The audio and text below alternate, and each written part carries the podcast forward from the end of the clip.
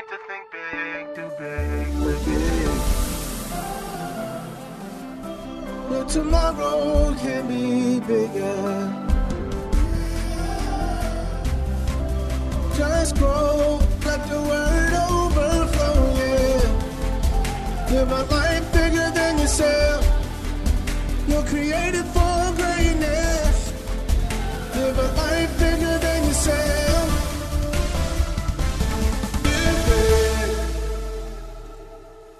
Welcome to Live Big with Bishop Derek Greer, Senior Pastor of Grace Church in Dumfries, Virginia. Visit grace church v a dot org for this message and to find out more about how you can grow in Christ. We serve a big God, and we believe that His Word calls for us to live big. So our prayer is that this broadcast empowers you to live a life so big that it blesses everyone and everything around you. Let's get into the teaching. We're going to begin in First Timothy chapter one. I'm going to pray. Father, we thank you for your Word. Father, open our eyes, cause us to see what we've not seen before. Maybe we've heard some of these things before, but, but cause to really catch it today, God. And we will give you all the honor and all the glory. And the church says, amen. Amen. Beginning with verse twelve, First Timothy one and verse twelve. Paul says, by the Holy Spirit, and I thank Christ Jesus, our Lord.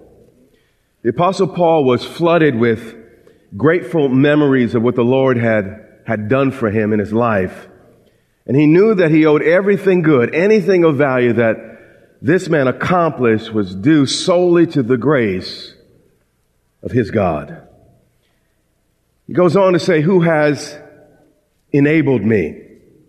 You know, those who have never tried anything bigger than themselves won't understand this man's praise here. But this man, he understood something. God enabled him to do something that he could not possibly have done on his own. And, and I understand this, and I, and I hope you understand this. You know, uh, every week, God nerves me to stand behind this pulpit week after week to annoy you the way I do. Every Sunday. He, he, er, you know the nerve it takes to, to say some of the things? But God graces and enables me to do the work. But, but you know, that, that's what He done with me. But, but what about with you? There are things that you know you could not have done in your life without the help of God. And, you know, just as verse twelve, he, he, he interjects, he's talking about profound truths, but he, he just, you know, breaks out in praise and thank you, Jesus. He's that type of guy. So in the middle of some strong prose, he says, I thank you, Christ Jesus, our Lord. Then he says, because He counted me what? Faithful. Something so real, so real happened between Paul and his God that God put His own confidence in Paul. This is amazing. The truth we see here is that God believed in us way before we believed in Him. And this was the truth that we see here. Putting me into the ministry. Never let ambition place you in the ministry. Make sure it is God. The last thing you want to do, and I'll bear witness, is stand behind somebody's pulpit without God enabling you to handle the stress, to handle the pressure, and, and to handle the problem. It will send you to an early grave if you let it. He says, although I was formerly a blasphemer, Paul was not ashamed to tell his story. And he said, you know, I was formerly what? A what? Blasphemer. What that word literally means is one who spoke or speaks against. How many in this room today are doing things that at one point in your life, you're doing them for Jesus now, that at one point in your life you, you talked against? Like, I don't need to do all that. What's that woman doing jumping up there? What's all that hand stuff? You know, it, how many of y'all are doing some things now? The word for that is maturity. Maturity. Maturity. My sons, when they were little, they, they told me, you know, I, I don't want to kiss a girl. I, I, you know, I don't even want, I, you know, I don't know, ew, ew, ew. But now as teenagers, I don't even want to drink after my boys. You hear what I'm saying?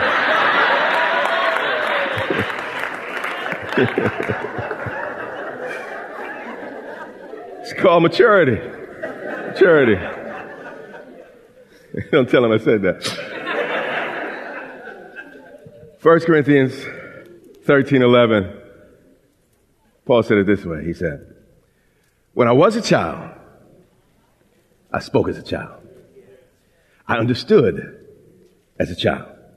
I thought as a child. Scripture says that we should be childlike. Jesus says this. But he never tells us to be childish. Some of y'all need to learn that. But when I became a man, I put away childish what? Things. When we know better, God expects us to what? Do better. First Timothy one and thirteen. Paul says, although I was in the past, this is where I came from, this is who I was, formerly a blasphemer, we covered that. Then he adds a persecutor. Paul did not just criticize Christians in their faith. He physically assaulted him. Paul, Paul, Paul was like none other at that particular point in church history. Let's see what Acts chapter nine and verse one says about him. Listen to the description that, that the, the, the Bible gives of this Saul. Verse one, then Saul, by the way, Saul is his Hebrew name, Paul is his Roman name, and you had to move through both cultures and, and you had different names for, for the various culture you were in. It says, then Saul, still breathing out threats. According to, to, to Scripture, Paul had a very serious case of bad breath. Every breath he drew was to attack, persecute, and harm believers. And, and, and, you know, some of you might not identify that, but I know some people that have some very, very bad breath. E- every, every thought, every word, everything is to, to criticize some preacher, to criticize some church, to find fault somewhere. They live to do this. And, and in the Bible, this is called spiritual halitosis. Keep looking straight ahead. He said he was breathing these threats. This was all day. I'm gonna get down that thing. But then it adds in murder. Paul was the worst kind of religious fanatic. He was actually a killer. He was there holding their coats when they stoned Stephen. This man was dangerous. Paul was one of those individuals that could understand, actually understand the thinking behind nine eleven. One of my challenges is to understand what, what went on in those men's mind. But Paul could understand and even sympathize with those men. He was breathing threats and murder against good people. People who had done nobody wrong. All they did was help the poor, heal the sick, get people saved. But Paul, all he could do is threaten and kill the disciples of the Lord. And then he went further. He went to the high priest and asked for formal letters from the priest to go to the synagogues in Damascus. So he was doing uh, some things in, in Israel, but he wanted to go out into the, the suburban areas, if you will. And he, he pursued legal authority to, to, to put to death people like you and me in this room, just because we're doing what we're doing right now. So that if he found anyone who was of the way, and that's what you called Christians back then. Actually, Gentiles called us Christians, and, and believers called themselves people of the way. Whether men or woman or women, he might bring them bound or in chain to Jerusalem. So Paul was spending the early part of his career separating fathers from sons, separating mothers from their children. Saul was a very, very, very bad man. Back to First Timothy one and thirteen. He's telling his story. We all have to tell our story. As I tell you, don't just tell, you know, your children and the people in your life the good things that you accomplished in life. Tell them the underside so they don't have, you know, wrong expectations and the rest of, of what they might have to go through to get to where they're going. He said, although I was formerly a blasphemer, a persecutor, but then he adds a, a third descriptor.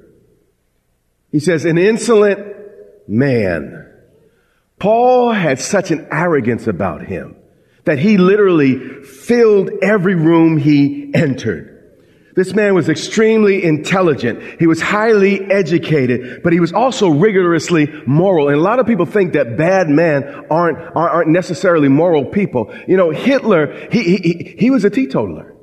He wouldn't drink and, and all the rest, I hear, but he did get on drugs, I hear. But but still, you know, in, in some ways, he, he he he lived up to certain people's moral standards. When, when you think of uh, uh, Osama bin Laden, he was probably a rigorously moral man, but he was wicked. And that's why don't trust your behavior. You hear what I'm saying? Okay, we're going to talk about that. Let, let's just keep moving. First Timothy one and thirteen. He says he was an insolent what? Man. Meaning, although he was this highly moral individual, I guess I do got to go there. He had a meanness about him. Have you ever been around re- religious people? I mean, they don't cuss at you. I mean, you know, they, they don't smoke. They, they don't drink, but you wish they would. You hear what I'm saying?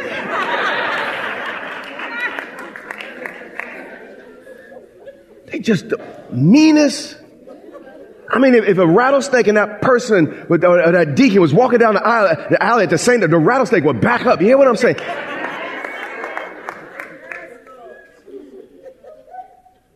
He was an insolent man.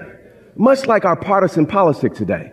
When you meet a partisan, man, they're out for blood. They just want to kill their opponents. They don't care about right. They don't care about wrong. They just want to win. And he was that type of, of man, highly sectarian, highly partisan. It was us against them, and, and I'm going to get you. And you know what?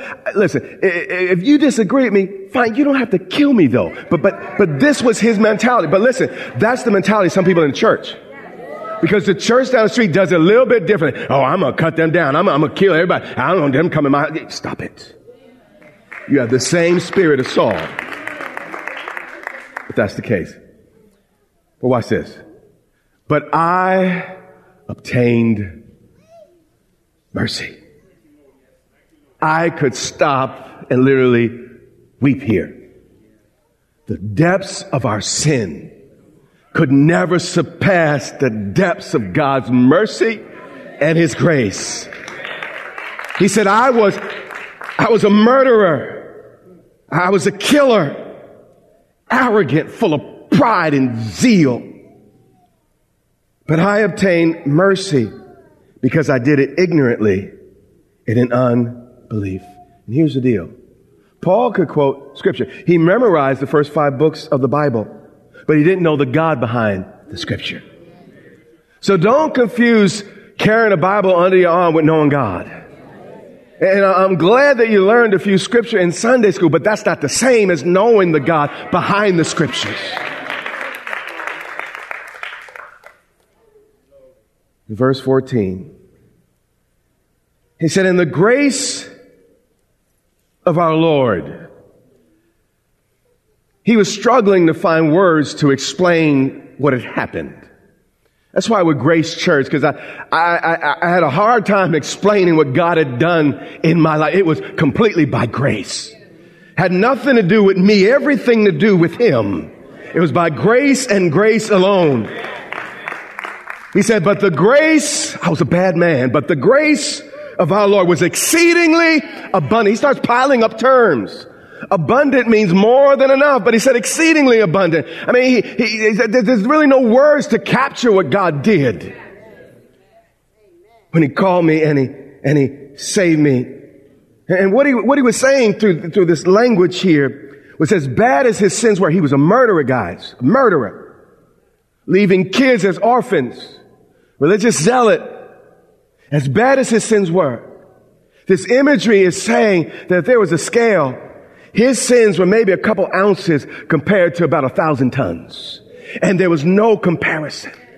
And what's important for us to understand, if that was true with this killer, how much more with you and I? But the grace of our Lord was exceedingly abundant. His sins were almost embarrassed in light of his grace. Because his sins, we're talking about, I did all this. But when God showed his grace, they just, oh, just shrunk in the light. With faith and love, which are in Christ Jesus. God gave him faith and love he, he could never deserve. But, but here's the, worth, the verse I wanted to get to this, this morning. He said, this is a faithful saying and worthy of all acceptance. that Christ Jesus came into the world to save sinners, of whom I am chief, or the worst. The worst sinner is not the prostitute. The worst sinner is not the pimp. The worst sinner is not the adulterer, the homosexual, the fornicator. According to Scripture, it'll surprise you who the Bible says is the worst sinner. The worst sinner was a self-righteous religious person. Paul had been to the seminary. He even named his instructor, Gamiel. It was the highest school you could go to. But this man was, was, was the most wicked man. There is, you see, why? Because when you're memorizing the Scripture, you have no excuse. At least what you did, you ain't know better. He had memorized everything God had said and then killed his son when he came. He said, this is a faithful saying. Meaning, this is just it's a complicated way of saying it, but he was saying, you know, what people are saying about me is true. You know, all rumors aren't true, but he's saying like, this one is. What people are saying to me is true. And it's worthy of all acceptance. And here's the deal, that Christ Jesus came into the world to save sinners. But here it is, of whom I'm what? Chief. Paul admitted that he was a very, very bad boy. But in fact, he took it further. He said he was the worst type of boy. But I want you to watch. As bad as Paul's background was, watch how God flipped it for his glory. He said, however, see, we did that however now, because he's about to explain some things. For this reason, I obtained mercy. You see, that negative thing in your life, God can instantly flip the script and use it for his glory. All God requires is that you turn it over to him. He said, for this reason, I obtained mercy. Why? Because God wanted to set a pattern that if he could do what he did through the worst of sinners, what might he do through you and I? You hear what I'm saying? God said, listen, I don't want a man that was amongst the twelve disciples because they'll say that he became great because he walked with Jesus. I don't want a man that, that is just a, a, a good, great man. No, I want the worst of men so that when people read his letters, they will say, if God could do that with the worst, if God could take a murderer and fill his heart with such high revelation and illumination, if God could, could so forgive him, so wash him, and so cleanse him, what might God be able to do with me? Watch what it says. He said, God chose me, not because I was the intellectual I was, but because I was so bad. That I might show, or he might show, all long suffering as a what? Pattern. A pattern is something designed to be repeated over and over and over again. And what he was saying is, if, if, again, if God has already washed and cleansed the worst of sinners, how about, how about you? Okay, you did some things. But let me ask the question. How many of you can name five Christians you murdered this week? How many of you can name the people you left orphans and, and the ch- How many of you have ruined the careers of people? When they put someone out the synagogue, you couldn't buy a cell. And if you couldn't buy a cell, your family became impoverished. He was kicking people out of the city, doing all types of... How many of you have done that this week? Yeah. So at best, you might be kind of an in-between sinner.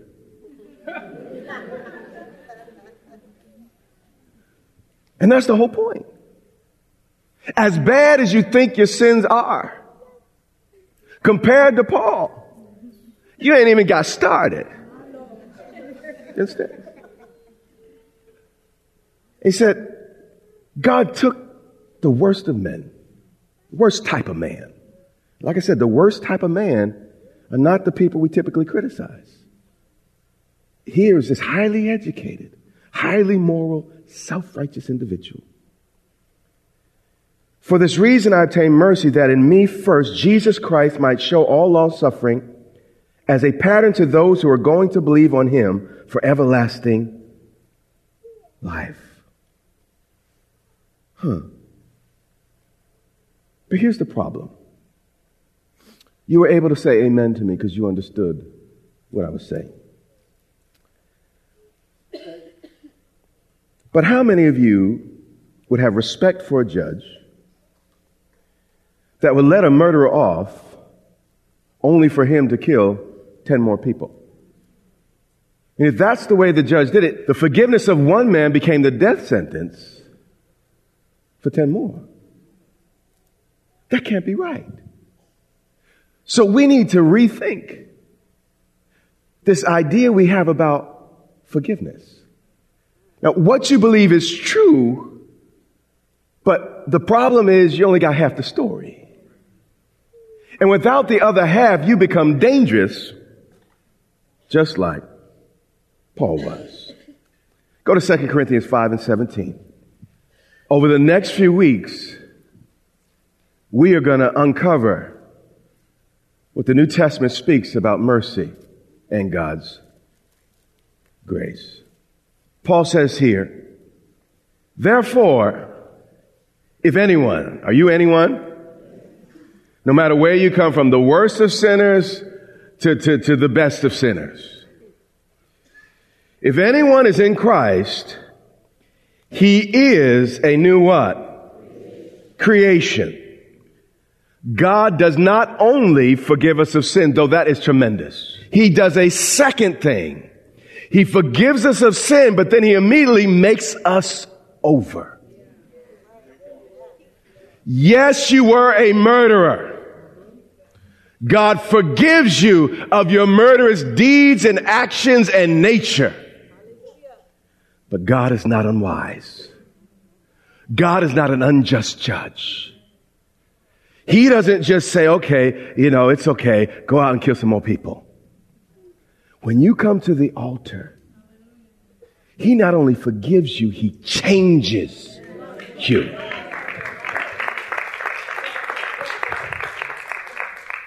Let me explain to you the problem with the law of Moses. And the, the New Testament bears this out, and we're not going to talk about this today. Another week we'll talk about it.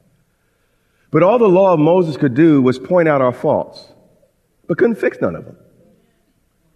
It, it, it couldn't change nobody. All it could do is say, you're wrong, you're wrong, you're wrong, you're wrong, you're wrong. The Ten Commandments, do not, thou shalt not, thou shalt not, you're wrong, you're wrong, you're wrong. And there was a purpose for it. It was necessary. And we'll talk about that another time. But we were kind of like a dog. And forgive me for using this analogy. But a dog can't help barking. It's a dog. Uh, people today seem to be treating dogs like people. But you know that, that dog you think is so personable, but, but then he drags his backside across the carpet and he's like, uh, you're not a person. It's one thing dogs do. People just don't lick, you know, you know what I'm saying? Anyway, all right. But there you are. You're a dog. You bark. You scratch yourself in public. You just do things in public you just a dog shouldn't do. You howl at the moon. You just do dog stuff. God doesn't just say, I forgive you for being a dog and let you continue to be a dog. What God did through Jesus Christ, he said, hey, I'm willing to forgive you of all your dogginess. But here's what I'm going to do. I'm a, I'm a reach into the dog. And I'm going to take out what has made you a dog all those years. Now, now, here's the deal. The dog will still look like a dog. It'll still have four legs. If it was brown before God touched the dog, it'll be brown after the dog, after God touched the dog. It's a dog. But what God will do is go into the, the deepest part of the dog and the thing that caused the bark. The thing that, that caused the howl. The thing that caused the scratch and the itch and the lick. Go inside that dog, snatch it out, and then place in it the heart of a lion. This has been a classic edition of the Live Big broadcast with Derek Greer, pastor of Grace Church in Dumfries, Virginia. We pray that you join us tomorrow as we continue this teaching. Our prayer is that this teaching from God's Word strengthens and inspires you to live a life bigger than yourself. So remember, you can access this message and much more for free at grace church v a dot org. And we also invite you to join the Grace Church family for service online by connecting on our website or on YouTube at Grace Church V A T V. That's our time for today. Until next time, remember, you have what it takes to live big.